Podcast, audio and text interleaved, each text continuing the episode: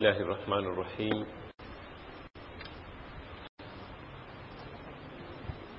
الحمد لله رب العالمين والصلاة والسلام على أشرف المرسلين سيدنا محمد وعلى آله وأصحابه أجمعين. أما بعد ألا إن أصدق الحديث كتاب الله وخير الهدي هدي محمد وشر الأمور محدثاتها وكل محدثة بدعة وكل بدعة ضلالة وكل ضلالة في النار. اللهم اجعل القرآن ربيع قلوبنا وشفاء لصدورنا. وجلاء همومنا وغمومنا وذهاب أحزاننا وكفارة لسيئاتنا.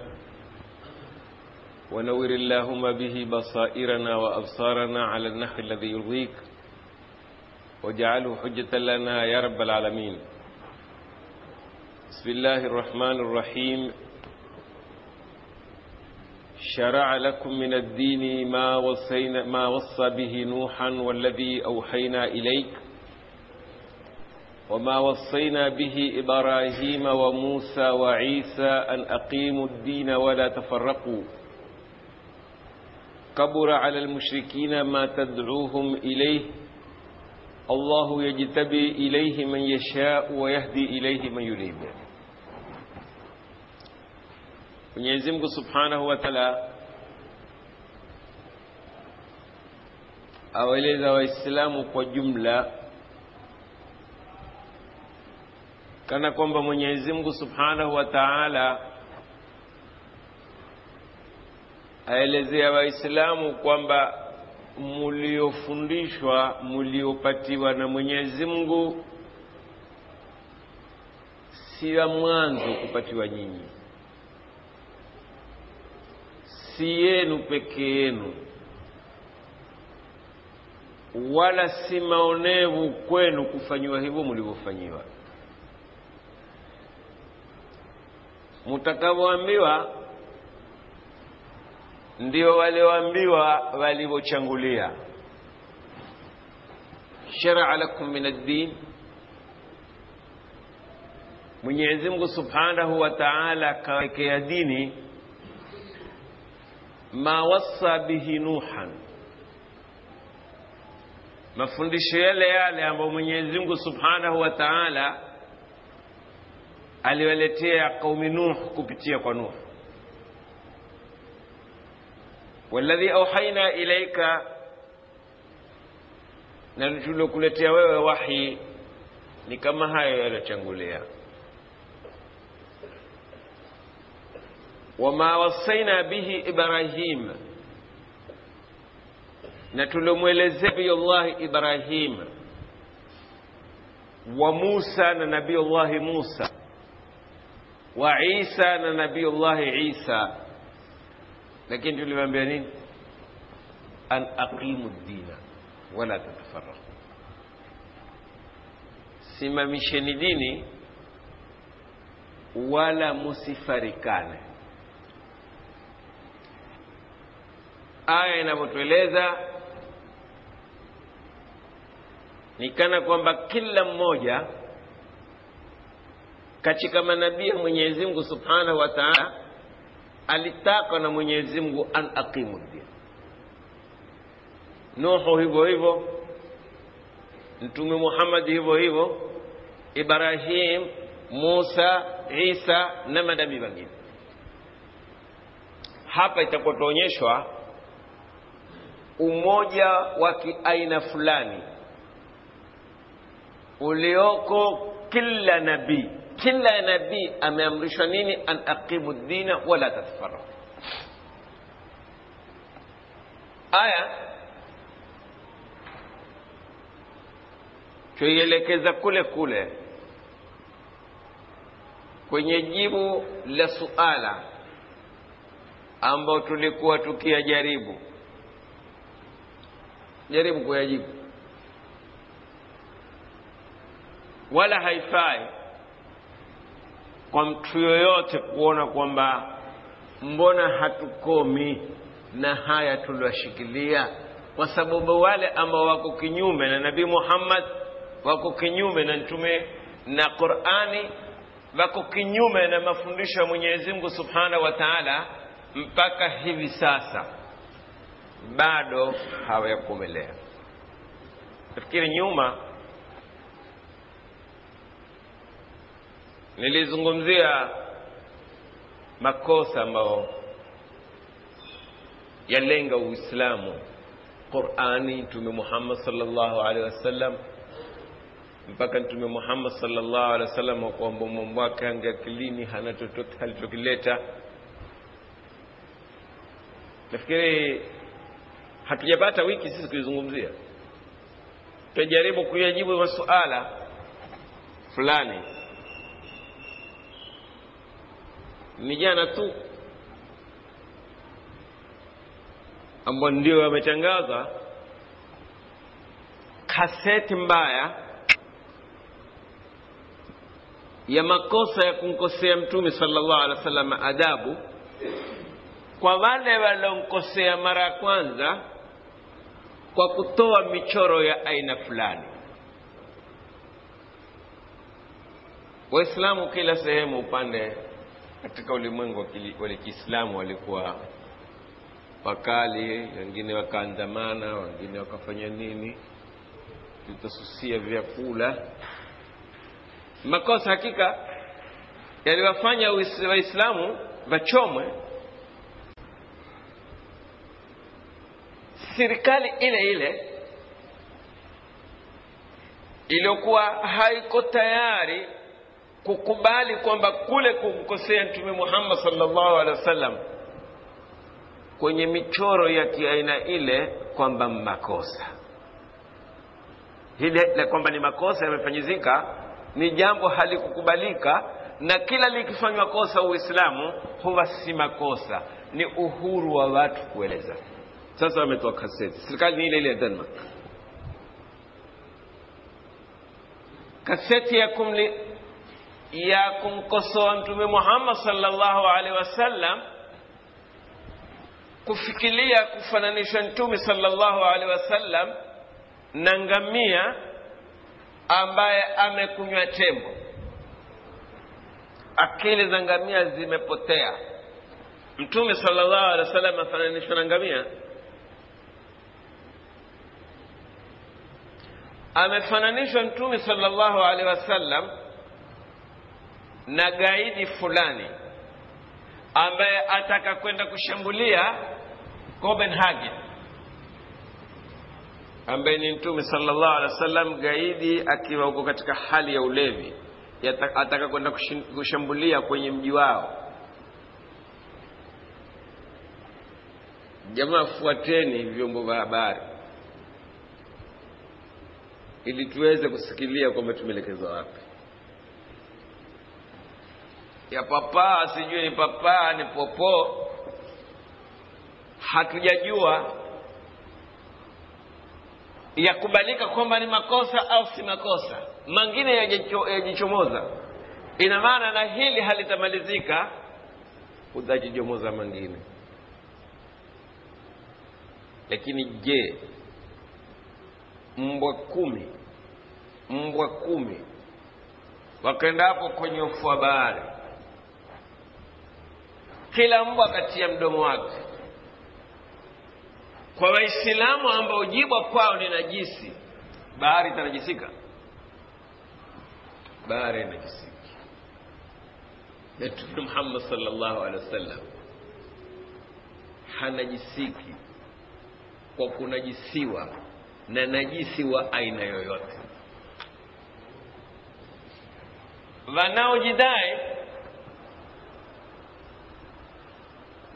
kwamba wao wana mazuri zaidi, wana makubwa zaidi waliyoyaleta kushinda Mtume Muhammad sallallahu alaihi wasallam, kisha waulize suala kwamba je, mal jadidu alladhi jaa bihi nabiyukum, kuna pia gani lililoletwa na nabii wenu? Mengi mengi sana, na pia ambayo Bwana Mtume sallallahu alaihi wasallam ameyaleta. Juzi tulielezea mahala ambapo tunafikiana kwamba mtume muhammad sallallahu alaihi wasallam kulingana na itikadi ya kwamba mwenyezi mungu subhanahu wa taala ni mmoja mwenyezi mungu ni peke yake mwenyezi mungu ndiye anayefaa kuabudiwa. Hivi zilivyosema dini za zamani sahihi kwamba mwenyezi mungu ni mmoja peke yake anayefaa kuabudiwa ndio tulivyoeleza na qurani. Tukasema kwenye hili hakuna tofauti baina ya dini yetu ya kiislamu na dini nyingine. Wote walichangia mahala pamoja malakum min ilahin ghairu wa ilahukum ilahu wahid kila dini ya mbinguni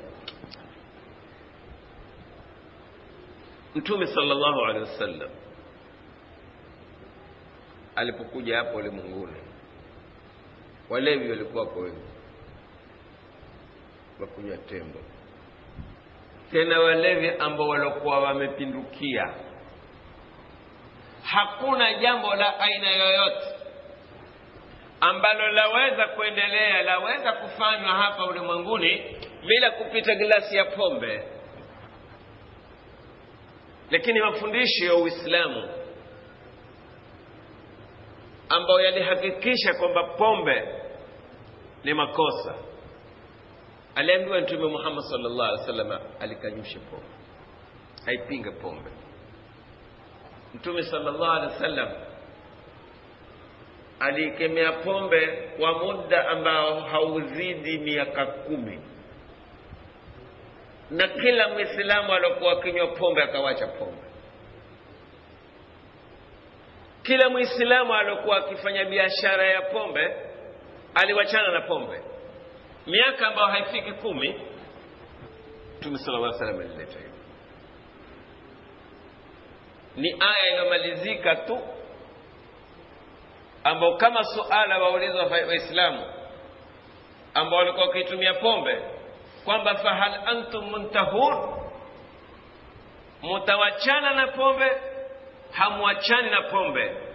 Kila mmoja akasema intahaina na riwaya kadha wa kadha ambazo zatuelezea kwamba aya hii iliteremka kuna na watu wako kwenye meza za pombe na gilasi ziko mikononi na pale pale wakavunja gilasi wakawachana na pombe na kila mwenye pipa la pombe akenda akapindua nyumbani kwake mpaka barabara za madina ikawa ina mitiriziko ya pombe kana kwamba kumnyesha mvua.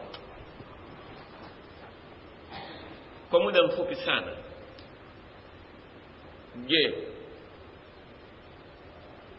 wanaopambana na uvutaji sigara? Toka kuanzia mapambano ya kuvuta sigara mtume muhammad alikuwa ni peke yake siku hiyo. Leo ni serikali ngapi? Ambazo zapambana na uvutaji sigara.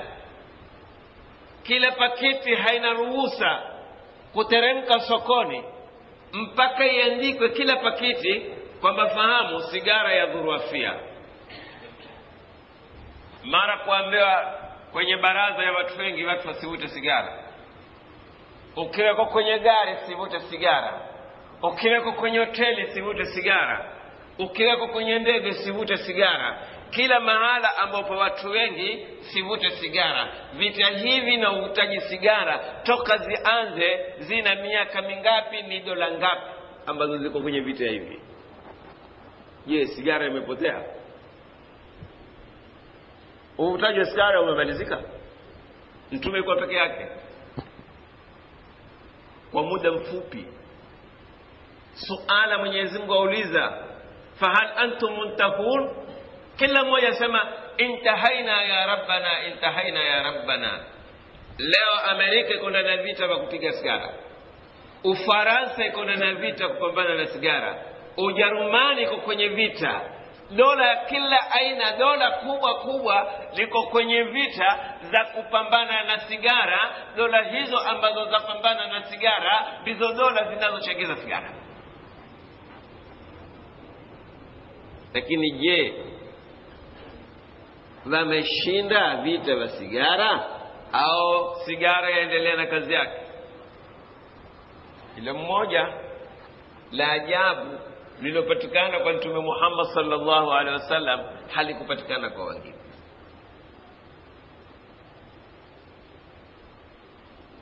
Kwa hivyo ni kusema kwamba Mtume Muhammad sallallahu alaihi wasallam kuna pia gani alilolileta ni suala ya kuulizwa na mtovu wa akili. Asiyekuwa na akili ndiye awezaye kuuliza suala ya kwamba je muhammad kaleta nini? Lakini kwa mwenye akili ajua kwamba muhammad sallallahu alaihi wasallam ana mambo mapya ya kuwa hakuna ulimwenguni na mtume muhammad sallallahu alaihi wasallam akaleta. Tabia nia njema ibada iliyokuwa imebadilishwa unyanyasaji ambao ulikuwa umeenea kila mahala. Sasa kwenye kule kuwafikiana uislamu na dini nyingine ni kwamba ujumbe wa kila dini ya kutoka mbinguni watoka kwa mwenyezi mungu subhanahu wa taala. Uislamu watoka kwa mwenyezi mungu subhanahu wa taala kwa hivyo kwa kuwa zote zatoka mahala pamoja hakuna ajabu waislamu wakiafikiana na watu wa dini nyingine kwenye maadili fulani au kwenye maamrisho fulani. Hakuna ajabu. Na uislamu basi kuafikiana na dini nyingine hakuna ajabu.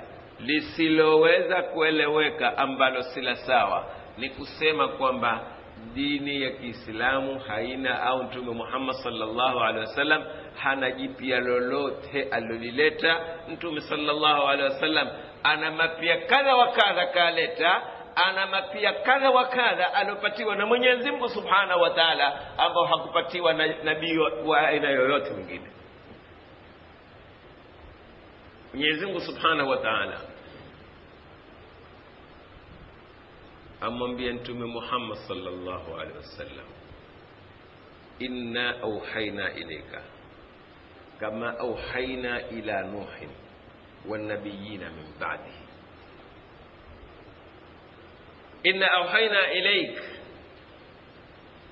تنقلت يا وحي محمد. ولا سمى كما أوحينا إلى نوح. كما فيلت لمنبلك يا وحي نوح والنبيين من بعده. نما نبي وانجين بعد يا نوح. Ikiwa hakuna ajabu musa kupelekewa wahi na mwenyezi mungu. Ikiwa hakuna ajabu isa kupelekewa wahi na mwenyezi mungu. Ni kwa nini kuweko ajabu muhammad kupekewa wahi na mwenyezi mungu? Ikiwa lile lilifaa basi na hili lafaa.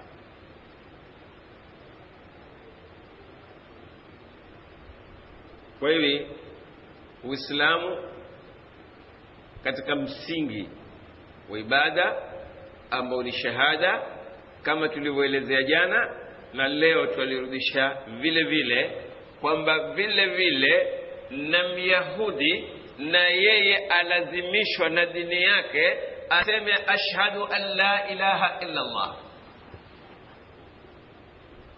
na mnasara na yeye alazimishwa vile vile na misingi ya dini yake aseme ashhadu an la ilaha illa allah myahudi aseme wakati wa musa wa anna musa rasulullah na mnasara naye aseme wakati wa isa na isa rasulullahi salllah alih wa sallam lakini wakati wa mtume muhammad salllahu alaihi wasallam myahudi na mnasara ni aseme ashhadu an la ilaha illa llah wa ashhadu anna muhammadan rasulullah ndipo utaona kwamba dini zote za mwenyezi mungu zaafikiana tena zote kwa pamoja kwamba yoyote ambaye atafanya mazuri atakwenda alipo kwa mwenyezi mungu mazuri. Yoyote atakayefanya mambo mabaya atakwenda lipwa ubaya mbele za mwenyezi mungu. Hakuna yoyote atakayekwenda kuadhibiwa kwa makosa ya mwingine. Kila mmoja ataadhibiwa kwa makosa yake binafsi. Mwenyezi mungu subhanahu wa taala atueleza katika qurani awalam yunabba bima fi suhufi musa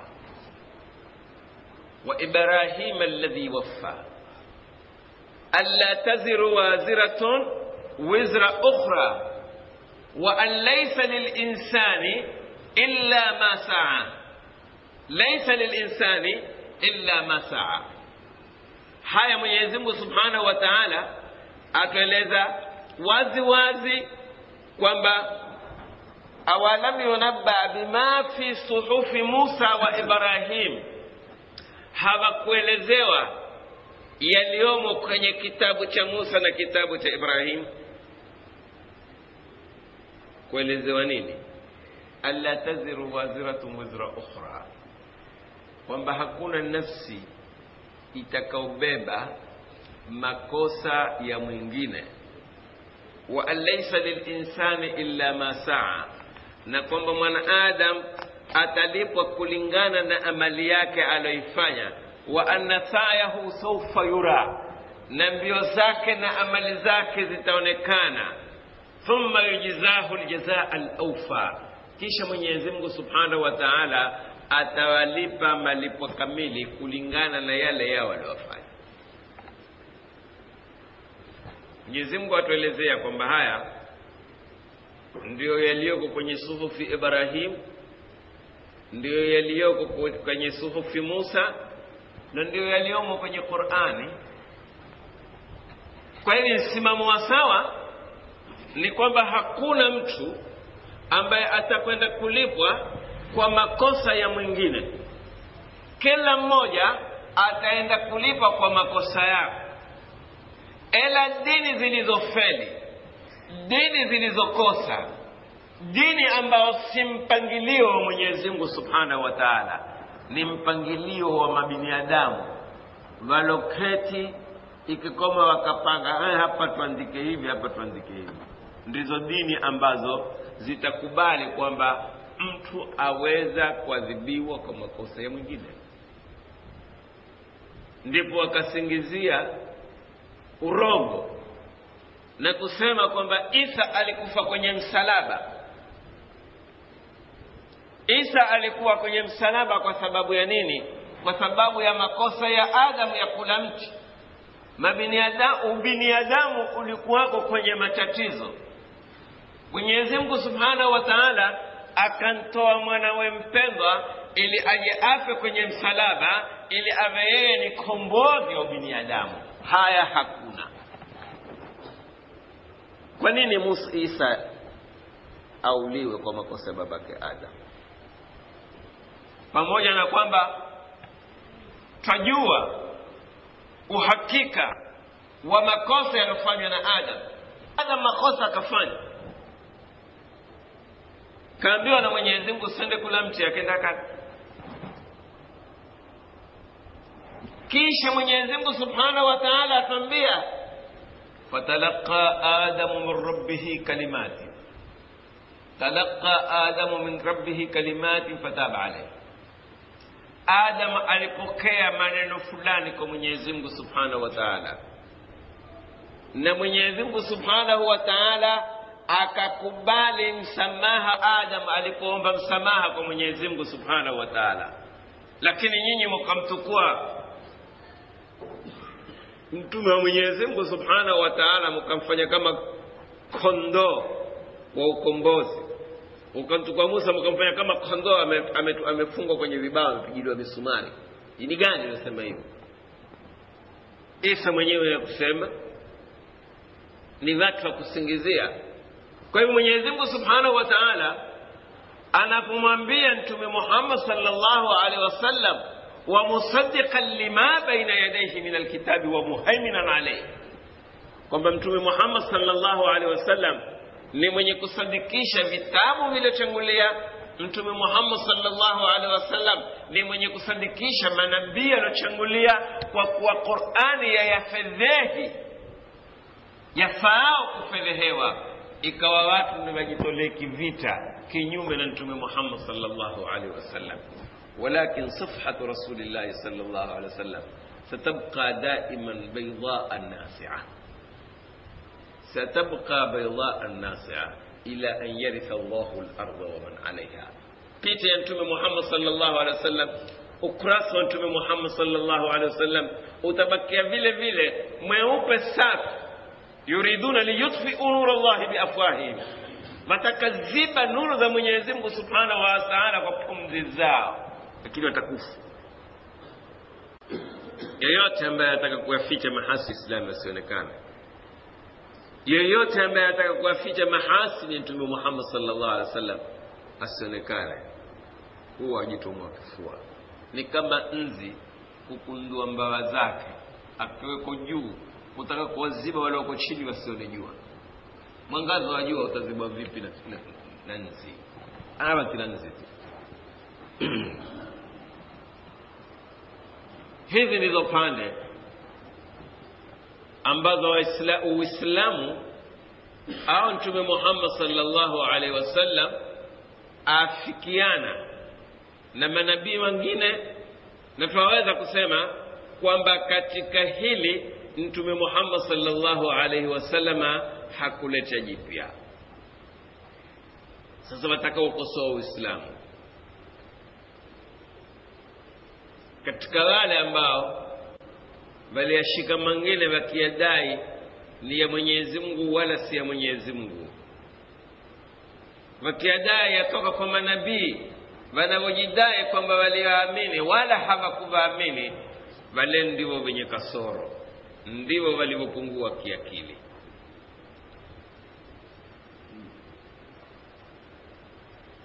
Sasa ikiwa meafikiana mtume muhammad sallallahu alaihi wasallam. Mtume muhammad hakuleta pia. Aliyoyaleta mtume muhammad sallallahu alaihi wasallam ni makuukuu. Yale yale yaliyoletwa na musa yale yale yaliyoletwa na isa ikiwa mambo yatakuwa ni hivyo kuna kasoro gani katika uislamu kwa nini msiwamini msimwamini mtume muhammad sallallahu alaihi wasallam. Kwa kuwa aliyoleta mtume muhammad sallallahu alaihi wasallam ni yale yale yaliyoko kwenye uyahudi.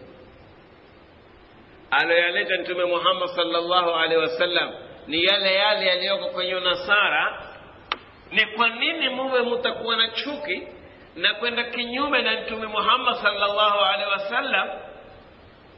Na yeye hakuleta jipya ni yale yale yaliyoletwa na manabii walivyochangulia ina maana basi wewe kumkufuru mtume muhammad sallallahu alaihi wasallam ni kuikufuru na dini yako vile vile. Kwa hivyo utakuwa ni mpungufu. Una kumkufuru mtume muhammad sallallahu alaihi wasallam. Ikiwa muislamu akinkosea nabii yoyote wa mwenyezi mungu yuhkamu alaihi bilkufri basi na nabii yoyote mfuasi wa dini yoyote katika dini za mbinguni ambaye atankosea mtume muhammad sallallahu alaihi wasallam basi na yeye ameikanya dini yake. Hafai kuitwa ni wa dini ile ambayo ya mwenyezi mungu subhanahu wa taala. Ila ikiwa ni dini ya nsambo ya kwenda kupanga huko kwa siri siri lakini haiwezi kuwa ni dini ya mwenyezi mungu subhanahu wa taala. Sisi kama waislamu mwenyezi mungu subhanahu wa akatuhakikishia katika qurani. Akitwambia ma kana hadha lquranu an yuftara. Ma kana hadha lquranu an yuftara. Haiwezekani hii qurani ikawa ni kitu cha kuzuliwa cha mipango mipango. Walakin tasdiqa alladhi baina yadayhi lakini qurani yasadikisha vitabu vilivyotangulia wa tafsila alkitab walakin tasdiqa alladhi baina yadayhi qurani yasadikisha kila linalochangulia kila kitabu kilichochanguliwa qurani yasadikisha la ukweli lililoko kwenye kitabu kile na la urongo lililoko kwenye kitabu kile qurani yamsadiki kila nabii alochangulia kwamba nabii fulani ni wa kweli na nabii fulani ni wa urongo. Wa tafsil alkitab na ni ufafanuzi. La raiba fi. Hapana shaka. Ukitaka jua ukweli wa qurani akili ya mwanadamu lao itakwenda kusoma au kuangalia mambo yalivyokuwa wakati alipokuja mtume muhammad sallallahu alaihi wasallam. Matatizo ya ukabila matatizo ya kutojua kusoma matatizo ya mwanamke matatizo ya ulevi matatizo ya watu kupigana ovyo ovyo bila kujali lolote aje nabii. Mwenye sifa kwamba yeye ni ummi. Kwa muda mfupi. Toka maka atakauliwa maka atakapigwa maka aweze kuwaletea watu itikadi ya usawa. Kwa upande wa mwenyezi mungu subhanahu wa taala fayuallimuhum rasulu kaifa yakunu liman mtume wafundishe mwenyezi mungu yuwaaminiwa kivipi? Mpaka itikadi ikite katika nyoyo zao. Kwamba mwenyezi mungu subhanahu wa taala huabudiwa kikadhaa kinamna kadhaa kinamna kadhaa. Mwenyezi mungu huaminiwa kisampuli kadhaa kisampuli kadhaa. Walokuwa hawajui kusoma waweze kujua kusoma na wakaweza watu kujua kusoma matatizo ya ndoa na talaka. Mtume sallallahu alaihi wasallam akayarakibisha. Mambo ya mirathi. Mtume sallallahu alaihi wasallam akayarakibisha. Namna ya jamii kuishi pamoja wa pamoja. Mtume sallallahu alaihi wasallam akarakibisha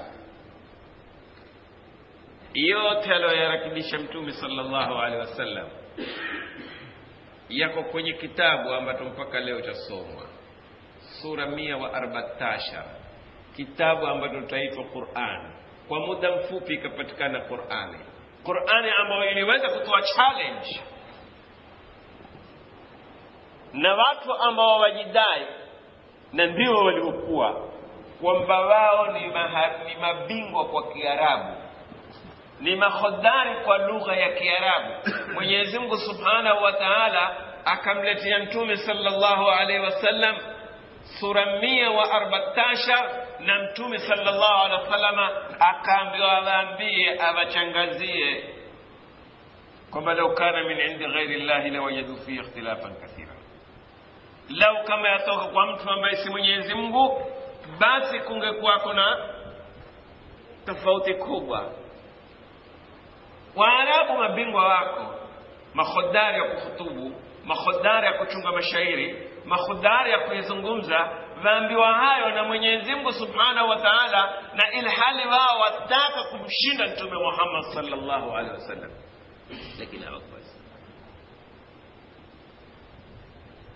Mpaka kukatokea watu si wa siku za mbali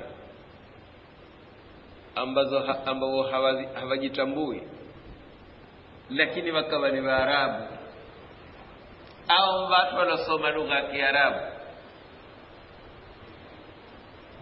Wakati fulani kikao kikaitwa ili kwenda kuisoma kusoma makosa ya kilugha yaliyoko kwenye qurani.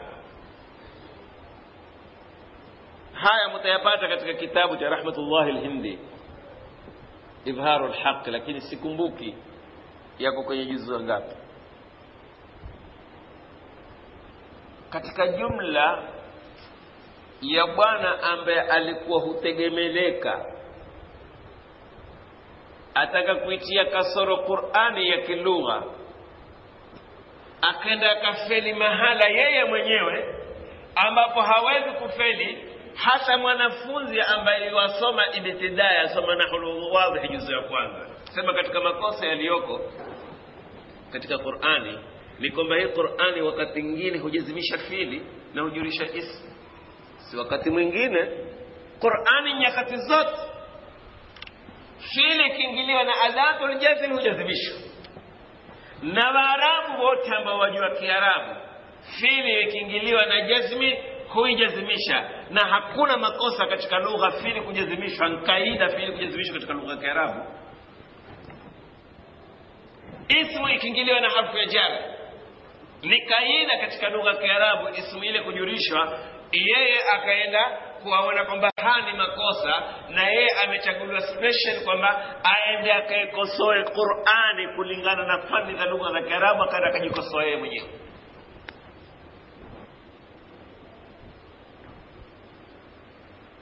mpaka leo hakuna mtu ambaye ameweza kuleta kasoro katika qurani. Na challenge yaendelea vile vile. Lain ijtamaat ljinnu walinsu ala an yatu bimithli hadha alquran la yatuna bimithlihi walau kana baduhum libadin dhahira. Majini wote ulimwengu mzima wakusanyika. Pamoja na kwamba majini majini ndio wenye maajabu mwenyezi mungu amwambia mtume muhammad sallallahu alaihi wasallam awachangazie majini wa ulimwengu mzima, mzima jini ambaye ni hodari aya atuletee kitu japo ni baadhi ya jumla ambazo za kufanana na quran وإن كنتم في ريب مما نزلنا على عبدنا فأتوا بسورة من مثله وادعوا شهداءكم من دون الله إن كنتم صادقين فإن لم تفعلوا ولن تفعلوا. فاتقوا النار التي وقودها الناس والحجارة إكيا من الشاك أنا محمد لنبي ومن يزمه أو سنبي ومن يزمه فأتوا بسورة من مثله أبو لتيني سورة موجة كما سورة القرآن أبو جربون فإن لم تفعلوا مكتفايا ولن تفعلوا نحا متاوية تفعلوا na kaida mtu akaambiwa jambo huwezi kulifanya hufanya ukaidi akafanya kwa lazima. Hii ndio kaida mwanadamu. Usimwambie mtu sifanye. Kuna kisa cha bwana fulani. Kuna shekhe atakuonyesha mwanadamu ukaidi wa binadamu huyu bwana alikuwa ni mgonjwa akapekwa kwa huyu bwana kwa kwenda daktari. Huyu bwana akampima kisha kumwambia sasa magonjwa yako wewe ukitingisha kichwa haya magonjwa hurudi na kupanda. Kwa hivyo wewe katika kuizungumza usitingishe kichwa. Amesikia kama haya? Katingisha vile ndio tabia ndio tabia mwanadamu alipo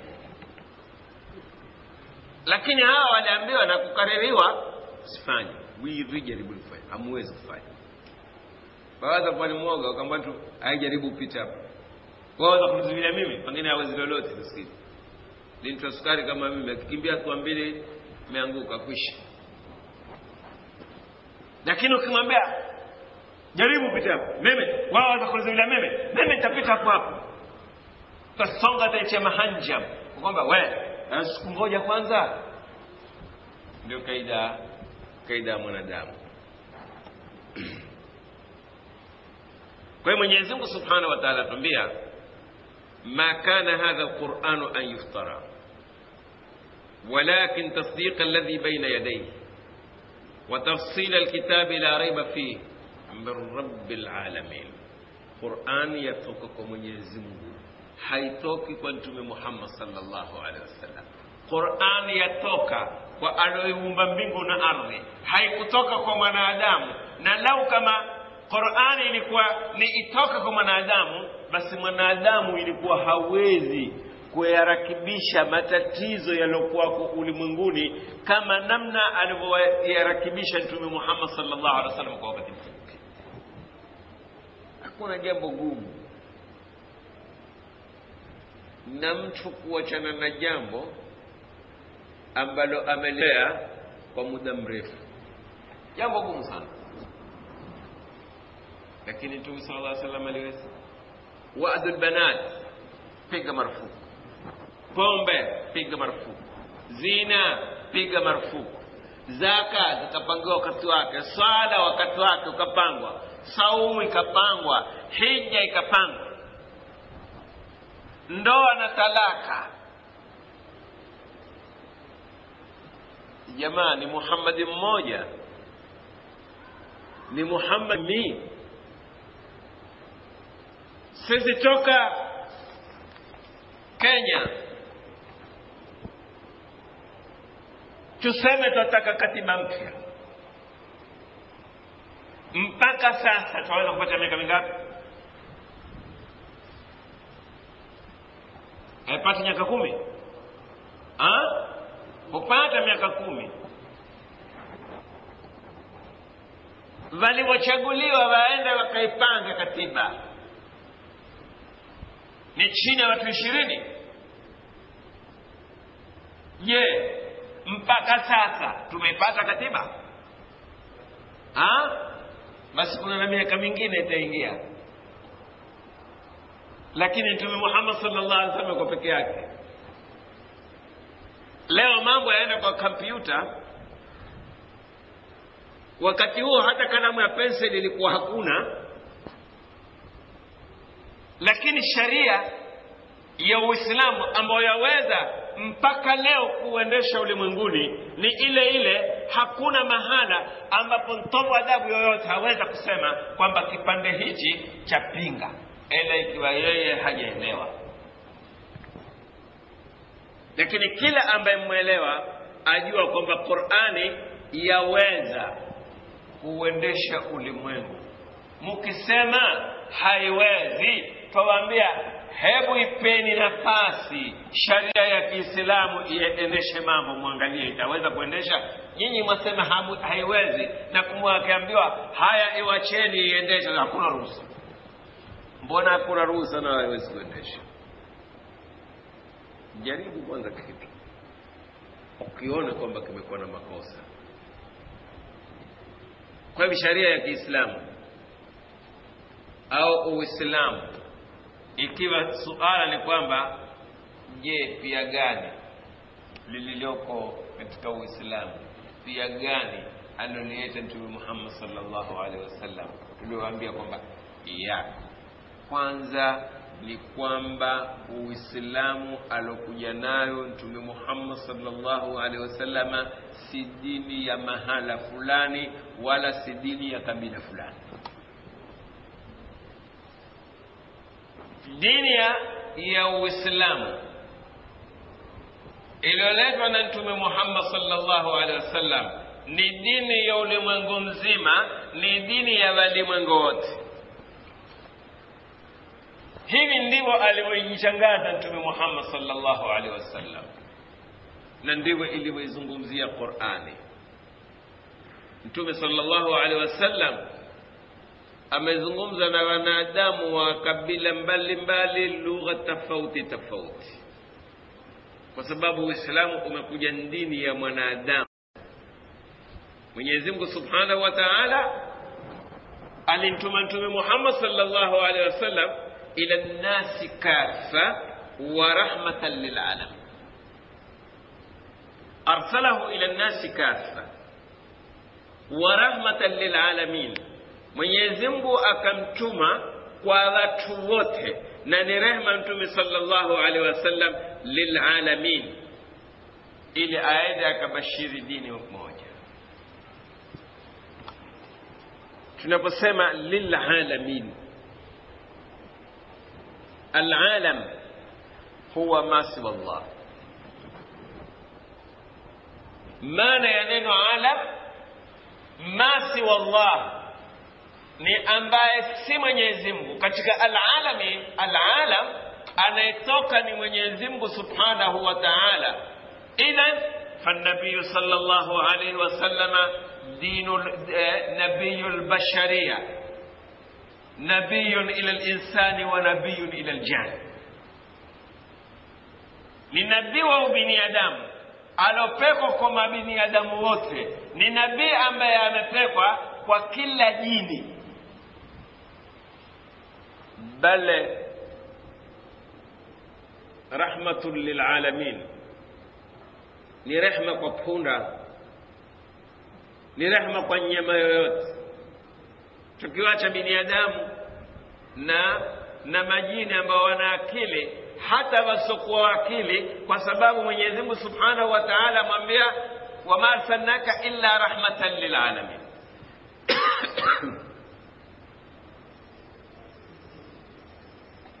kwa hiyo mwenyezi mungu subhanahu wa taala amwambia mtume muhammad sallallahu alaihi wasallam atuambie sisi. Akitukumbusha undugu wa waislamu na walozishika walopewa dini nyingine za mwenyezi mungu subhanahu wa taala walozishikilia kama alivyotaka mwenyezi mungu atwambia tuseme qulu amanna billah.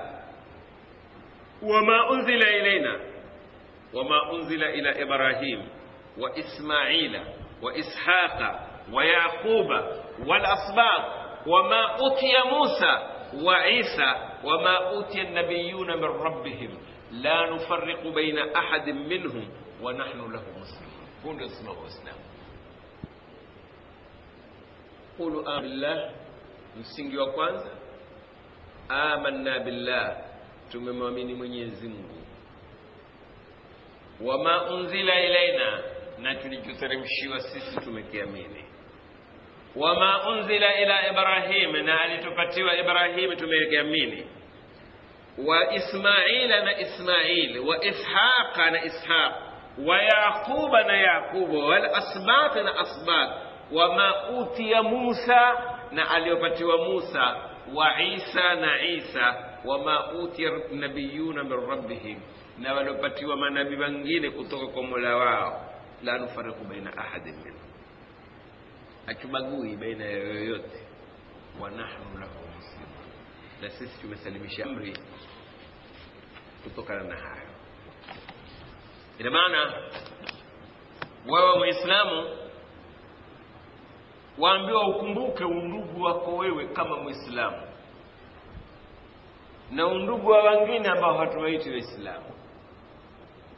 Dini yetu na wenye dini nyingine. Lakini je ikiwa hawataki undugu lazima tuwe ni ndugu?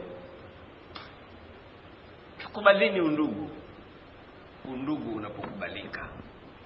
Na ikiwa undugu haukubaliki afaa tuseme potele mbali. Mwenyezi subhanahu wa taala ametuelezea aya kadha wa kadha katika quran za kuonyesha kuenea kwa uislamu bila kuhusu kabila au mji au rangi au lugha. Mwenyezi mungu subhanahu wa taala atuambia amwambia mtume muhammad salllah alih wa sallam wama arsalnaka illa kafatan linnasi bashiran wa nadhira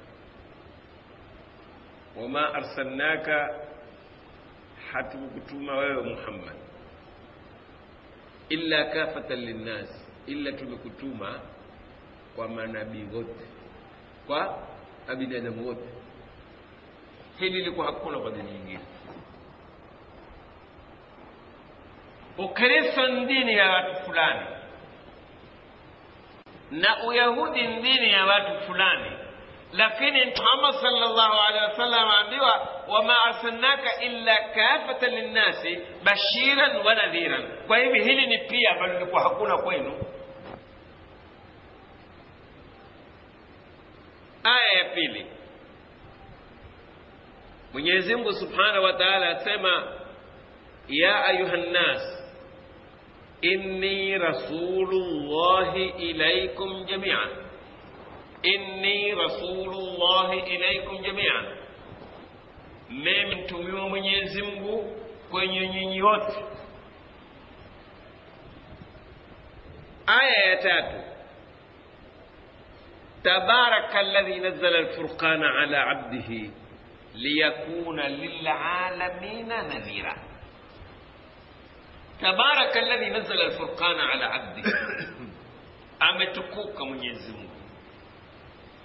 aloiteremsha qurani kumteremshia mja wake liyakuna lilalamina nadhira ili awe kwa qurani ni mwenye kuwahofisha kukihofisha kila kitwacho ni ulimwengu wama arsalnaka illa rahmatan lilalamin in huwa illa dhikra lilalamin imeta temko alamin jamu yenye al kuonyesha kwamba Uislamu ni dini ya kuenea, ni dini ya watu wote, ni dini ya mahala popote, haina ukabila wala haina kwao ni wapi au kwao ni wapi. Hadithi za Bwana Mtume sal sallallahu alaihi wasallam,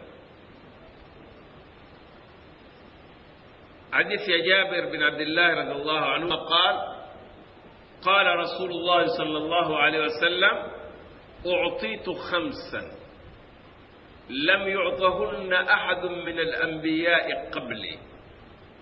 نمتوا متانو يسوباتيوا وينجين قبل ينغميمي katika نبي نصرت بالرعب مسيرة shar nimenusuriwa kwa hofu.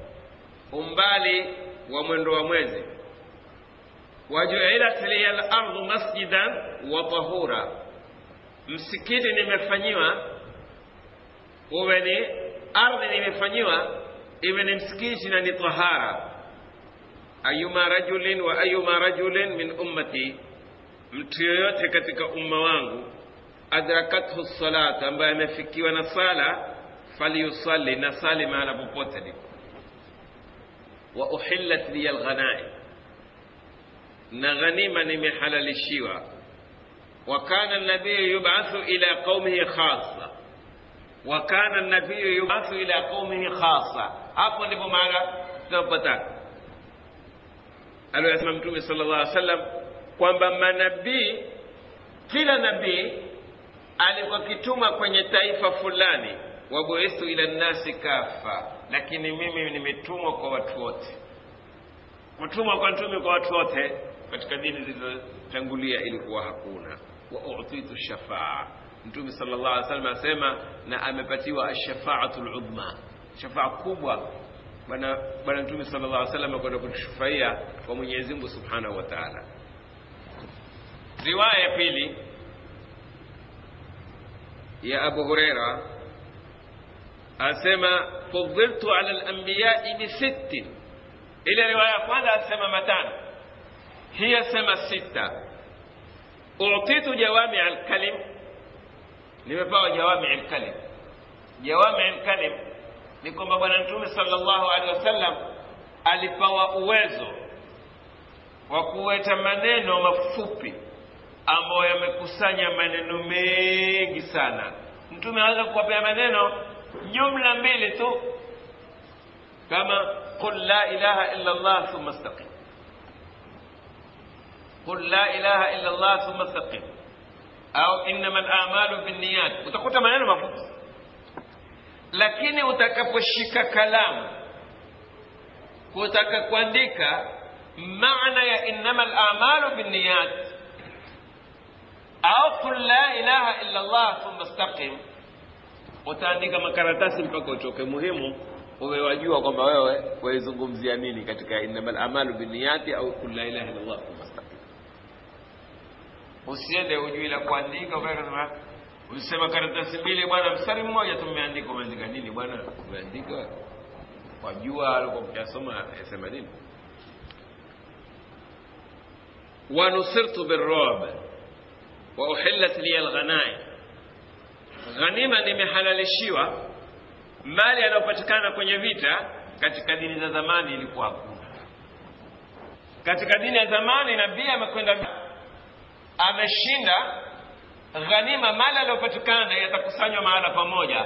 Utakuja moto kutoka mbinguni utazichoma lakini mtume muhammad sallallahu alaihi wasallam aliruhusiwa na mwenyezi mungu subhanahu wa taala awagawanyie wale wanaokwenda vitani وجعلت لي الأرض مسجدا وطهورا. وأرسلت إلى الخلق كافة. أرسلت إلى الخلق كافة. لما فلقوا قفهم بفيوته وختم بي النبيون. لما من ريمشو وخاتم النبوة حقونا نبي مجينا بلقون ميشو ألقون ميشو نجمي محمد صلى الله عليه وسلم إذا قلنا أنا حديثي ذي ليبي utakuta kwamba yako mambo mapya kadha wa kadha yaliyopatikana kwa mtume Muhammad sallallahu alaihi wasallam ambayo ilikuwa hakuna kwa Isa wala hakuna kwa Musa wala hakuna kwa manabii aliochangulia. Kwa hivyo kuna kuwafikiana kwenye sehemu fulani, hakuna mapia, kuna na mapia katika sehemu nyingine yaliyopatikana kwa mtume Muhammad sallallahu alaihi wasallam. Haya aliyoyasema mtume Muhammad sallallahu alaihi wasallam ndiyo yanaolingana na yanathubutu kwa ukweli yakiwa ni sahihi kwenye vitabu vyao, japo watakanya. Mtu hukanya kitu ambacho akijua. Nafikiri nimezungumzia kisa cha Juha na punda. Kuna bwana alikuwa na punda wake, Juha na punda wake. Kuna na bwana kila siku enda kwa zima ni punda Jua akasema sasa akija kwa zima sitompateni. Akati mara mwana mjamaa yuaja kwamba bwana Juha, unazime na mimi ile punda wako, nitaka kwenda. Ah, Juha akaanza kulia sasa. Mbona ulia bwana? Kwamba umekuja kunikumbusha kunitonesha kijaraha.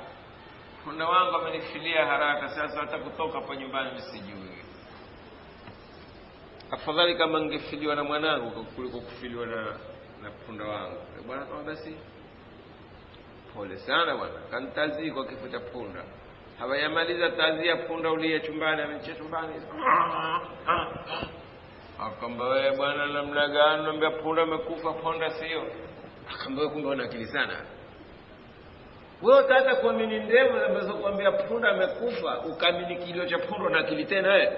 Anaambia sasa amekufa kweli asiambiwe kwamba huna akili. Kuna na watu wengine hujikanya hujikana wenyewe au wakana yao kwa sababu ya malengo fulani, wafikirie kwenye malengo. Angalia hapa kwenye Injili ambayo inajulikana kwa Injili Matta, Ora bane tayo, ngeso المتايو palugao neve متايو متايا شوريا ستوس أسمى ثم خرج يسوع من هناك وانصرف إلى نواحي السور وصيدا وإذا امرأة كنعانية خارج من تلك التخوم يصرخ صرخة قائلة ارحمني يا سيدي يا ابن داود ابنتي مجنون جدا مجنونة جدا فلم يجبها بكلمة nasi yaeleza kwamba Isa wakati atembea akaelekea upande wa Sur na Saida, mara kuna mwanamke wa Kikanaan ambaye atoka sehemu za nje ya Sur yuapiga makelele akimwambia akimwambia Isa, nisikitikie e mwana wa Daudi. Mwanangu ana wazimu sana. Isa asimjibu kwa lolote. Fatakadama talamidhuhu, wanafunzi wa Isa wakamsogelea yule mwanamke. Watalabu ilaihi, wakamsogelea Isa. Na wakantaka Isa, akimwambia isrifha, mwondoshe, kana kwamba mfanyie hao mahitaji yake liannaha tasihu waraana, kwa sababu tupigia makelele. Faajaba, Isa akajibu na akasema, lam ursal illa ila khirafi bani israila walla, mimi sikumekutumwa ila kwa kondoo wa, wa, wa, wa mwana wa Israeli walopotea. Ikiwa Isa kulingana na Injili Matta awaambia wanafunzi wake kwamba mimi nimepelekwa kwa kondoo wa mwana wa Israeli, mimi nawe ndugu yangu atumu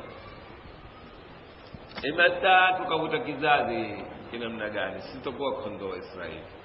Mimi nitakuwa na kondoo la mborano hapa hapa kwetu tanarima vile vile imekuja katika matta wakati akiwapanga wanafunzi wake akieleza namna ya kwenda kulingania akiwambia ila tariqi umamin la tamdhu wa ila madinati lissamirina la tadkhulu bal idhhabu bil, bilharir ila khilafi bani israila dhalla awambia njia za kimataifa msielekee kwenye mji wa masamira. Sijui wasamira musiingie akili endeni kwenye kondoo wa israeli walivyopotea vile vile waelekezwa kwingine ina maana ya kwamba dini hizi ni dini za watu fulani. Mtume muhammad salllahu alehi wasallam asema wa ursiltu ila nnasi kafa. Nimepelekwa kwa watu wote. Na isa asema nimepelekwa kwa kondoo wa israeli. Hapa tuisha tofautiana kwa hivyo mtume muhammad sallallahu alaihi wasallam itakuwa anao mapia aliyoyaleta.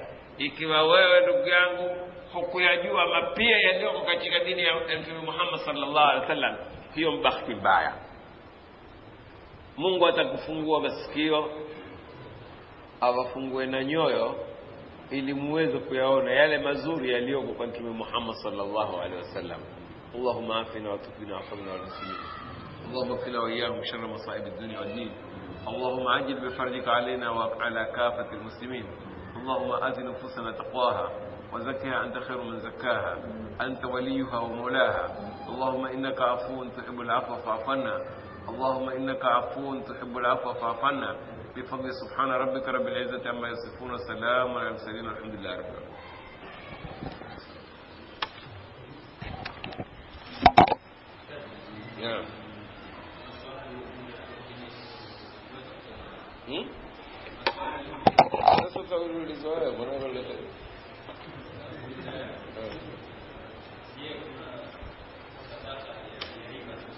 Sadaka. Sadaka riba. Hii hapa, hii hapa, hii hapa.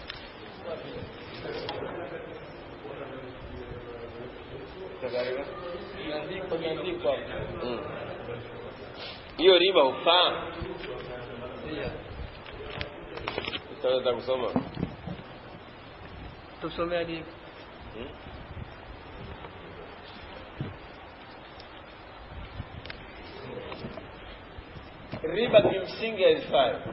Pesa kwa ajili ya riba sanadat eh, wanaita sanadat Samedani. Hata kaziangalia. Riba yenyewe asili, asili riba ni haramu. Wataka kuihalalisha mataka. Waweza kumhalalisha nguruwe akawalali. Hmm? Nguruwe ni najisi. Na kitu kisha kwa riba, zaka hizo za riba zikiwa kufanya nini? Zaka za riba ni kuchukua ile riba ukaachana nao. Ukaenda ukaitia katika mambo mengine ya maslaha. Lakini riba kuzitolea zaka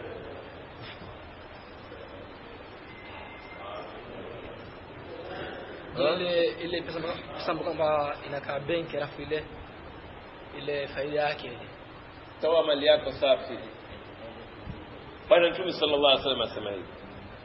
Inna allaha tayyibun la yaqbalu illa tayiban, inna allaha tayibun la yaqbalu illa tayiban. je riba ni tayyib ni khabith. Basi Mwenyezi ukiniambia nzifanyeje nitakwambia tia katika miradi. Mahala hakuna choo enda kajenge choo. Barabara imetoka heshima enda kazibe skuli hata kama bao watu kukalia wanafunzi kukalia enda katika skuli. Lakini mwenyezi mungu subhanahu wa taala la yakbalu illa tayiban na ikiwa utampa mtu mwingine ambaye hajui kwamba ni riba usikusudie kwamba wewe uenda kupata thawabu katika vile hakuna thawabu. Swali la arsalnaka illa rahmatan lil alamin naam. Nasema alalam ni kitu ambacho si ma siwa Allah. Sasa utakuta kwamba katika vyombo vya haba- vya habari mm. mfano mm. masala kama ya kukata miti utakuta Kenya akataza sana. Ambayo kukata miti tuzijua zile athari yake ikiwa itapungua ile miti sana je sasa wale watu ambao wakata ile miti watakuwa wamekosa rahma kwa hiyo sijafa sija. Hebu rudisha tena swala. Taala umesema ni kitu ambacho masi siwa Allah sasa kuna vitu kama miti mfano mm. pia inaingia katika laana Mm. Mm. sasa kwa mfano vyombo vya habari kama kisayansi Mm. kukata miti na athari na madhakari zenyewe si mzuri kwa mazingira Mm. je mtu anapokwenda kukata ile miti kwa mfano kwa mahitaji yake ya kinyumbani Mhm. ama kwa lengo la kujipatia maisha kwa mfano kuchoma makazi. Kisha ile ata affect ata- ata- ata- ataathiri mazingira ya kipato je itakuwa amekosa rahma kwa miti ile. Katika sheria ya Kiislamu ng'ombe ni, ni hayawani. Asikia maumivu au asikii Na unapomchinja asikii shida. Asikia shida. Sile eh? Utatuwekea hesabu kesho ya kiyama kwamba tutakwenda kuhesabiwa kwa ng'ombe tuliowala na samaki tuliowala kesi yake itawezekana? Kuna kumchinja ng'ombe kumla. Kuchinja ng'ombe ni biashara tofanya kuna na kumpichia ng'ombe ukampiga rungu tu. Itakuwa sawasawa ndipo bwana mtume sallallahu alaihi wasallam alipo akiwatuma watu kwenda jihadi akiwaambia musitinde nyama ila kwamba yakula wala msikate miti kwa hivyo ukataji wa miti ovyo ovyo hata katika sharia ya Kiislamu haikubaliki, lakini kukata miti kwa ajili ya maslaha, sharia ya Islamu haingiliani na maslaha, haipingi maslaha. Kwa hivyo tunakwambia kwamba usikate miti ovyo, kata miti kwa mpango. Na ikiwa leo kuna mpangilio wa wa kuambiwa ukikata mti panda mwingine, ule uliokacha senda kufidika nayo wewe. Ikiwa hukuweka mwingine, kesho ukitaka kufidika na mti mwingine utapata wapi? kwa hivyo huu umeukata panda ngine mbadali kuna siku nyingine utakuja kuhitajia uende kwa kufanya hapa kwa kidogo kwenye alalamina, nimewasikia sana hasa mashekhe hawa, hasa mashekhe wa kibida wakizungumzia alalamina wanapokuwa wanaikosoa tafsiri ya Sheikh Abdullah Saleh Al-Farisi, wanasema kwamba pale Rabbul Alamin yeye ametafsiri kwamba ni mola wa walimwengu wote. Sasa wanasema kwamba moja katika matafsiri makosa ya Sheikh Abdullah Saleh Al-Farisi ni kwamba kutafsiri walimwengu, kwa sababu walimwengu ni vile ambavyo viko ndani ya ulimwengu ndio vinaitwa walimwengu. Na mimi nimewasikia mashekhe sawa kubwa katika mashekhe hawa wakiazungumza na wakiwakataza watu kwamba wakiwakanya kwamba tafsiri ile ina upotoshaji. Sasa wanapotoa kimoja wapo wanasema kwamba hii ni ulimwengu, walimwengu ni vile ambavyo vimo ndani ya ulimwengu. Sheikh Abdalla fasirije Yaani uh, alhamdulillah rabbil alamin. Sifa njema ni za Mwenyezi Mungu Mola wa walimwengu wote. mola wa walimwengu wote Ah. mm. Kwa maana kwamba wanasema kwamba Sheikh Abdallah Salaf ametafsiri makosa. Katafsiri walimwengu, nataka kufasiriwe vipi viumbe.